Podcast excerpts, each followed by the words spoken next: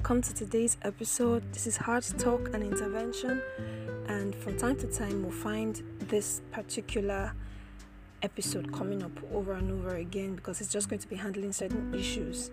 It's not going to be me preaching, it's just going to be me speaking straight from the heart.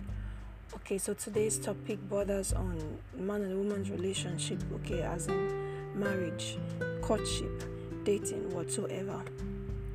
And there's just so much going wrong in society right now.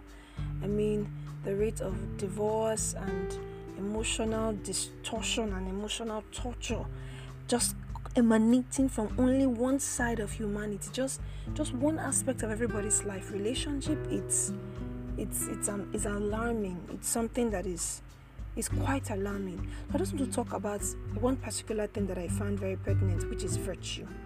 Okay, a lot of times we, we I find it very funny how we want society to advance, but we want to specify the areas where it has to advance, and we don't want to let go of certain cultural norms because it satisfies our personal egos.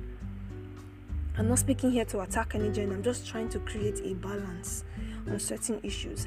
Now, when we talk about virtue, virtue is mostly associated with women. You hardly see a man being uh, being addressed as someone who has virtues.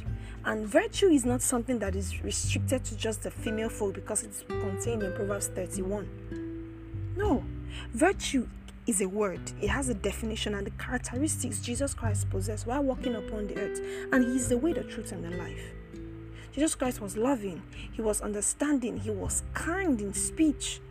He was outspoken when necessary, but he did everything he did in love. Now, this is one fundamental virtue that it seems it, it seems as if it's being placed on just women, and it's causing rancor and, and catastrophe in relationships and in marriages. And it ought not to be so. Both parties ought to work together.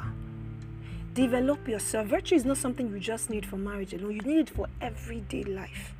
You need to be happy with yourself. You should be able to look back at your life and look back at how you acted the whole day, how you responded, and begin to see, okay, I missed it in this area and I'm going to correct it like this, like this, like this. And I got it in this area, but I think I need to push it a little bit further so that I can, you know, be able to expand my capacity to tolerate, to love, to be kind, to be gentle with speech, to be humble. I need to apologize more when I'm wrong. And I need to make it a heartfelt apology that turns towards repentance. That is not just remorse, but as in change. Frankly speaking, a lot of people are in fear of what their marriages would look like because of the nonsense we see in society.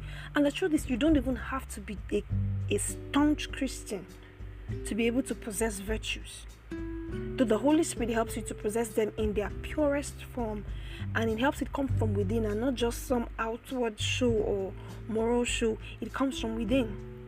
But virtue is something we need every day. Enough of the fears. Enough of the of the problems. It doesn't have to be something you panic about. If everybody is developing themselves, then everybody will meet developed people.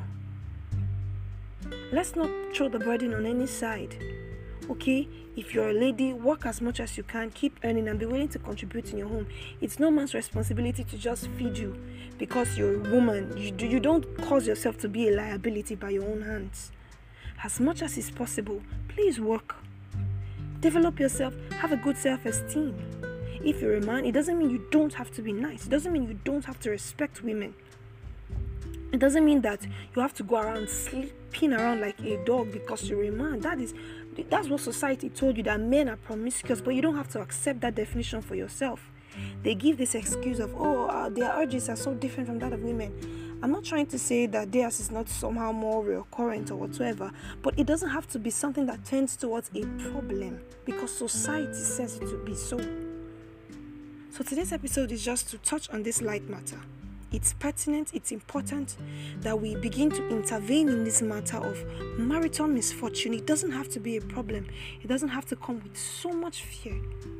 And I pray from the depths of my heart that as you've listened to this, you will go back, you will work on yourself and come out with a good testimony and good character and good virtue so that our society can begin to heal from the marriages to the home and then to the world. Thank you. And see you next time.